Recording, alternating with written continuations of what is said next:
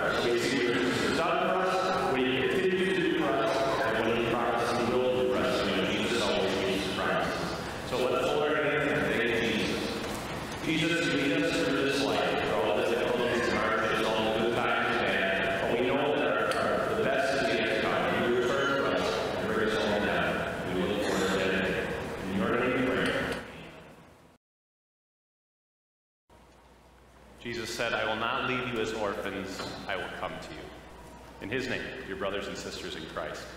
Life is looking up. Life is looking up. It's hard not to at this time of the year to feel some excitement as the winter breaks and enters into our spring and then gives way to summer. And you, you get excited as you see the farmers out in the field planting. And there's such potential and excitement in the, the seed going into the ground. Just exciting. Life is looking up. Uh, graduations are happening. People are finishing one year of school, maybe going on to the next year of school, going on to the next school entirely, or, you know, finishing their formal education and then entering the workforce or furthering themselves with more opportunities. Graduation parties are happening. There's just excitement and such potential. Life is looking up. But we also are no stranger to the fact that old challenges are replaced with new challenges in our life. There's strife, there's struggle, there's difficulties that come along. Uh, but for the Christian, we realize life does not have to be always down in the dumps or in the doom and gloom, or even though those come and try to, to settle in on our psyche and our mind and our heart, we don't have to let them because for us, life is looking up. Literally, life is about looking up and seeing Jesus, our ascended Lord. He lives he reigns, he will return. The Apostle John, as he wrote to, as he wrote to um, this letter, Revelation, he recorded all the different things that, that Jesus had, had given him to see and to know and to write down. You see, John was exiled because of the faith, because of his faith, because he proclaimed Jesus as the Savior. He was exiled, forced away from his congregations that he served in Asia Minor, the love he had for them You can imagine how he might be feeling. I mean, I would be wondering if the church is going to survive, if Jesus is truly reigning, if Jesus is going to return. But life is looking up. And what he saw, what he shares with us, makes us look up and see what he saw and realize life for the Christian is always looking up. Jesus lives. Revelation 19, verse 11 through 16. I saw heaven standing open, and there before me was a white, a white horse, whose rider is called Faithful and True. With justice he judges and wages war. His eyes are like blazing fire, and on his head are many crowns. He has a name written on him that no one knows but he himself. He is dressed in a robe dipped in blood, and his name is the Word of God.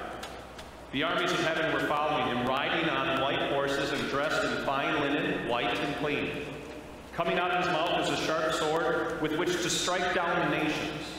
He will rule them with an iron scepter. He treads the winepress of the fury of the wrath of God Almighty. On his robe and on his thigh he has this name written King of Kings and Lord of Lords. This is God's word. Two years ago on my birthday, um, the nation shut down. Do you remember that whole thing? You know, like because of the COVID pandemic. Um, then everything shut down, and then, you know, we labored how long is this going to last. And then there's the excitement that things are breaking up, and we're gonna we're gonna get out of this, and we're gonna everything's opening up again. And there's excitement like you know, such potential, such great things are happening, and everything will be get back to normal, whatever that means. And uh, and then we realized, you know, then more difficulties came and will continue to come. People said, you know, it's 2022. You know, it's 2020 all over again. Know, newspaper, know, we're not through this yet, it's not over yet.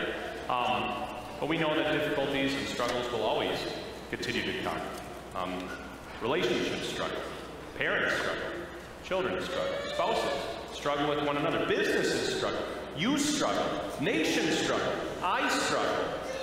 In the midst of all this struggle, John receives this beautiful vision, and what he sees gives him hope, gives him confidence, gives him comfort in the midst of the struggle as he bears these burdens and crosses because Jesus lives. Look at what he saw. I saw heaven standing open, and there before me was a white horse, whose rider is called Faithful and True. Jesus lives. He rides a white horse. A little bit different from the last time we saw him riding an animal, right? Remember the other animal he was riding? Donkey, a colt full of a donkey. You know, in great humility, submitting himself, subjecting himself to, to ride into Jerusalem and to be delivered into the hands of the chief priests and the teachers of the law, the Jewish leadership, humbling himself to their accusations. And even though he didn't commit these things, they, they convicted him of blasphemy because he, a mere man, claimed to be God. That's who he is. But he subjected himself to their taunts and then passed along to the Roman governor, abused not only by the Jewish leaders, but also by the Roman soldiers. Crown of thorns pressed in his head. He took it. He, as Pilate realized he's completely innocent, but, you know, in a big symbolic way, tries to wash his hands, convicts him to die. And what kind of a death? He humbles himself to death even on a cross. He's nailed to the cross. He suffers horribly, and not only that, but he suffers the, the full wrath of God over sinfulness, over sin, over guilt, over shame. And whose? Yours and mine. He did that for us. He suffered hell on the cross in your place, in my place. And he died. And he's laid in a tomb. And three days later, he rises with power and authority, proves his resurrection to many, and then after 40 days ascends into heaven. Jesus lives. And the picture John gets is this is no humble, you know, person who's subjecting himself or taking the blows. This is the one who is victor. This is the one who has power and authority, and his name, his name is faithful and true, which is a good reminder to us as we struggle in this world. Not only with the burdens that we bear, or the difficulties that come into our hearts. But as we hold on to God's word in a nation, in a world that would like to do away with God's word, as we hold on to his commands, his will for us in our lives, and also his promises, the world scoffs at us. When you try and share the truth in love with a coworker, a neighbor, or a friend, or even a relative, and they kind of look at you like, oh, you simpleton, one day you'll get it. You know, you don't know what you're talking about. That's been long done away with. Or they take their Bible and they cut out different parts they don't like or don't think that apply to them, and then they, they show you, well, this is the Bible. No, it's not. And you stand on God's word, as unpopular as it may be, and you take heed for it. The difficulty, but to know that Jesus lives, to know that he's got power and authority. He is the victor, standing victorious, poised and ready, and his name is faithful and true. He's faithful to all his promises, all his word. And we find truth and the definition of truth in him, in him alone. He's faithful and true. And Jesus reigns. With justice, he judges and wages war. His eyes are like blazing fire, and on his head are many crowns. The world is not spinning out of control. Does it feel like that, though? Yeah, I think so sometimes. You look at the news, and it seems like the only things we can report or talk about are the difficulties, the hardships, or how everything seems to be wrong. And we see more and more evidence of living in a sinful world, the consequences of a sinful world. And it can feel like the world is spinning out of control, but it's not. Even when you and I have to suffer. Even when we see other people going through struggles and hardships, Jesus reigns. Everything crosses his desk. He allots certain things, and to the believer, we have the comfort that this is discipline. Everything we struggle with, or someone else struggles with, and we see and we're hurt by it, or we're concerned about it, is a good call to repentance. That we turn away from, from sin and shame, and we turn away from our sinful selves and trying to find the solution in our sinful selves. And we look to Him. We look up. We look up to the forgiveness, the will of God, his love for us. And we find comfort there, not in ourselves, but we find it in Him. And we realize that God uses everything for a good purpose in our lives. And He sets a limit to the difficulties we have to suffer. And that this life is only for a time. And then we have the glories of heaven. And so, yes, Jesus reigns. And for those who reject Him, those who would turn away from Him, those who do not want Him, you know, he's just in his judgments on them too. And on the last day, we will say he's just. If a doctor arrives on the scene who can heal every disease and sickness, and he calls to the world to come to him, and he heals many, but some refuse, whose fault is that? Not the doctor's. It's theirs. And so God is just in all his judgments. With justice he judges and wages war. His eyes are like blazing fire. He sees all things with, an intensity that he cares about each and everything that's going on in this world, each and everything that's going on in thought, word, and deed in your hearts and the hearts of the world. He knows what you go through. The psalmists cry out, How long, O Lord? Or, Do you hear me, O Lord? And, and, you have that wondering in the back of our minds. Does God listen? Does God know? And he does. He sees all. He knows all. And he reigns. Trust him. On his, or he wears many crowns. The armies align themselves against the Lord. The whole nation is turned away from him and rage against God and his word and persecute those who follow him. Jesus reigns. Their time will be cut short. Their time is numbered. Those days, those days are numbered. And also those rulers and leaders who believe in him were told willingly lay their crowns at his feet, recognizing he is the Lord. He truly reigns. All authority comes from him. Jesus reigns. He has a name written on him that no one knows but he himself. He is dressed in a robe dipped in blood, and his name is the Word of God. A name written on him that no one knows but he himself. Interesting. There are things that God doesn't let us know. Sometimes we're like, why? You know, I want to know, Lord, why you let this happen in my life. Or, Lord, I want to know why this happened, or why you allowed this, or you said this, or what you were thinking. And God doesn't give us all that. He gives us way more than enough to know that He truly reigns, and He truly loves us, and He truly cares. But we're always wondering, but God, in His wisdom, has said no. But trust Him. And He's given us every reason to trust Him. But do we? So often we struggle with that thought that, you know, maybe God doesn't know what's going on with me. Maybe, you know, we, we, let our hearts be an open place for worry, the anxieties of life, and even fear to creep in. And then after there, they like to make our hearts their home, and our minds and our psyches their home, and then they just keep kind of coming, and they feel like they have a right to it. And so, so often, even when you don't want to feel anxious or fearful or worried, they just kind of barge in and kind of set up shop. Maybe that's just me, but I think that's maybe you too, right? And, we have these worries, we have these fears, we have these stresses, we have these anxieties, and they just intrude their way in. And the devil's trick, our sinful nature loves this, is to make us think, you know, be tempted by something and think, you know, God's commands don't apply to me. And then I can do what I want. I can ignore His word. I can maybe plunge into this sin or, or neglect this thing that God would have me do in my life. And then when we realize how wrong that is, even repent of it, God forgive me, then the devil comes in, or our sinful nature goes, well, you know, God's laws didn't apply to you, and God's gospel doesn't apply to you either. And you can't really be forgiven. You, know, you think God's going to forgive you after you turned away from Him? After you did this thing, or you thought this way, or you plunged into this thing? Maybe God, no, it really doesn't apply to you. You ever have that happen? Is that every day sometimes? That the, devil tries to creep in with that logic? You know, God's law doesn't apply to you, but then God's gospel doesn't apply to you either. Well, the devil's wrong on both counts. Isn't he? Jesus is called the Word of God. The only time in Scripture he's actually called fully that, the Word of God. John chapter 1, he's called the Word. Other places, but here, the Word of God. Realize. Jesus is true God. Everything Jesus says is God's Word, God's message to us. Trust it. And Jesus gives credence to all of God's Word, that this is the truth in every part, infallible. It never fails. Inerrant, it has no errors. Inspired, this is God's Word to you. And so trust it. When Jesus rose from the grave,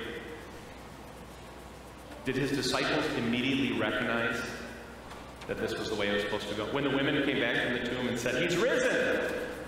Were they like, Yay! They were like, That's just confusion. We don't know what's going on. They didn't, they didn't believe it. They didn't want to trust it. Um, you know, John, we're told, believed, but he didn't yet know from Scripture. Um, and then two disciples actually leave Jerusalem. Some were locked up for fear of the Jews, and two actually choose Easter. They'd heard Jesus had risen from the grave. It just sounded confusion to them. So they left the city and they were leaving. We're, we're done. Let's see. A traveler comes alongside them, whom we know as Jesus, but he conceals his identity. You know, what are you guys talking about as you walk along? That's what they say. You know, they tell all about what happened, and don't you know about this Jesus? And we had thought he would be the one to deliver us. But they've given up. They were thinking, this can't be. So was, does Jesus go, surprise, it's me? No, what does he do? We're told, beginning with Moses and all the prophets, he explained to them what was said in all the scriptures concerning himself. And he walks through the Old Testament, he walks through the scriptures to say this had to happen. This is all that needed to be done. And Jesus had to do these things. And then he would rise, and all these things would happen. And then the light bulbs went on left and right. They said our hearts were burning within us. And then after they realized that he breaks, sits down he have a meal with them, breaks bread, and then they recognize him. And then he's gone from their sight. They run all way back to Jerusalem in great joy because they saw it from the Scripture and they knew it. And Julie, Jesus truly lives. Jesus truly reigns. And so trust him. Trust his word about sin, that you and I are sinners, desperately in need, despairingly in need of a Savior, and trust God's word about you, that you are forgiven. That everything Jesus did on the cross applies to you. Your sin is washed away. You are forgiven. You are a child of God, and heaven is your home. Jesus reigns. His, he is dressed in a robe dipped in blood. Whose blood is it?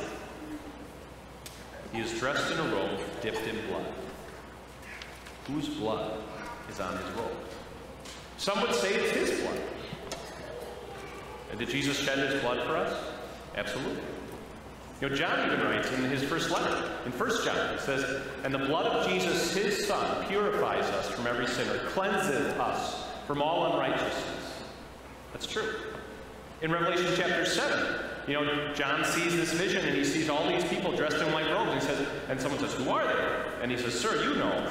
He says, These are they who have come out of the great tribulation They have washed, they have washed their robes and made them white in the blood of the Lamb. When Jesus' blood covers over our sins and washes us clean. So that's a very true statement in the Scripture. Very comforting, but also, could it be the blood of his enemies? Fulfilling a prophecy God made through the prophet Isaiah in Isaiah 63. Who is this coming from Edom? Edom was, you know, the distant relatives and also the people who always rejoiced when Israel fell or Jerusalem was destroyed. They would often mock Israel. Just a picture of the enemies of God. Who is this coming from Edom, from Bozrah, with his garments stained crimson? Who is this robed in splendor, striding forward in the greatness of his strength? It is I, proclaiming victory, mighty to save. This is also true. That Jesus is truly reigning and he destroys all God's enemies, all the enemies of, of his children in the, in the winepress of the fury of the wrath of God Almighty. Both are true. Both are comforting. Because Jesus truly does reign. Life is looking up. Jesus lives, Jesus reigns, and Jesus will return. The armies of heaven were following him, riding on white horses, and dressed in fine linen, white and clean. Coming out of his mouth is a sharp sword with which to strike down the nations. He will rule them with an iron scepter. He treads the winepress of the fury of the wrath of God Almighty on his robe, and on his thigh he has this name written King of Kings and Lord of Lords. Jesus has it all taken care of, doesn't he? Yes, we struggle and strive this side of eternity, and we will. And there will be old challenges that God delivers us from, new challenges that He allots into our lives. But all the while, knowing where to set the limit, knowing how to make things work out for our good, and, and calling for us to trust in Him, to trust His Word, to hold on to it, and to struggle and strive with the comfort that we can look up and we can see He truly does live. He truly does reign, and it'll only be for a little while, and He will come and return. And so we live this life, serving our Lord. We live this life, even with the most difficult trials, we can still have joy and peace in our hearts, knowing that it's just for a little while. And look at Jesus. He's riding that white horse. Faithful and true is his name. He is King of kings and Lord of lords, and he is poised ready with all the mighty angels to return to bring us home to heaven and to put an end to this suffering and sinfulness of this world once and for all. So, brothers and sisters in Christ, life is looking up. On the day he returns, you will truly see your King of kings and Lord of lords. He lives. He reigns. He will return. Come, Lord Jesus, come quickly. Amen. Usually during this time, we gather our thank offerings to the Lord, but we have our baskets at the entrances and exits, and also our box down the office. Plus, people are giving online. We're thankful for all the gifts that God's people give. Uh, but we've also taken this time to simply walk through the greater stewardship of our gifts that God has given to us, the, the time He gives to each and every one of us, uh, the talents and abilities, the, the treasure, the, the temple of our bodies, and the, and the truth of His Word. And today, it seems wise to look at time. We know that Jesus is coming back, and we pray, Come, Lord Jesus, come quickly. He knows the day and time, we do not. And so we live with one eye on the clouds and seeing our victorious King waiting for his return, praying for his return. But we also keep an eye on the things that God has given to each and every one of us to do. You think of Jesus in his last earthly day, so to speak, before his, uh, before his passion. What did he do? He was about the things that he was called to do. He taught his disciples. He um, ate the Passover meal with them as was prescribed for that day, that he was to do that. Uh, he, he prayed for his disciples, for you and for me. Um, he was comforted. Uh, he gave them great comfort in the Lord's Supper, his body and blood for their forgiveness. And what a good model for us. He washed his disciples' feet. He served. What a good model for us. We do the things God has called each and every one of us to do in our vocations that we have. Uh, we go with comfort and the joy of His forgiveness. We rely on His Word. We pray for one another. And also we serve one another. That's what we do with our time to glorify God till the day He calls us home. In His name.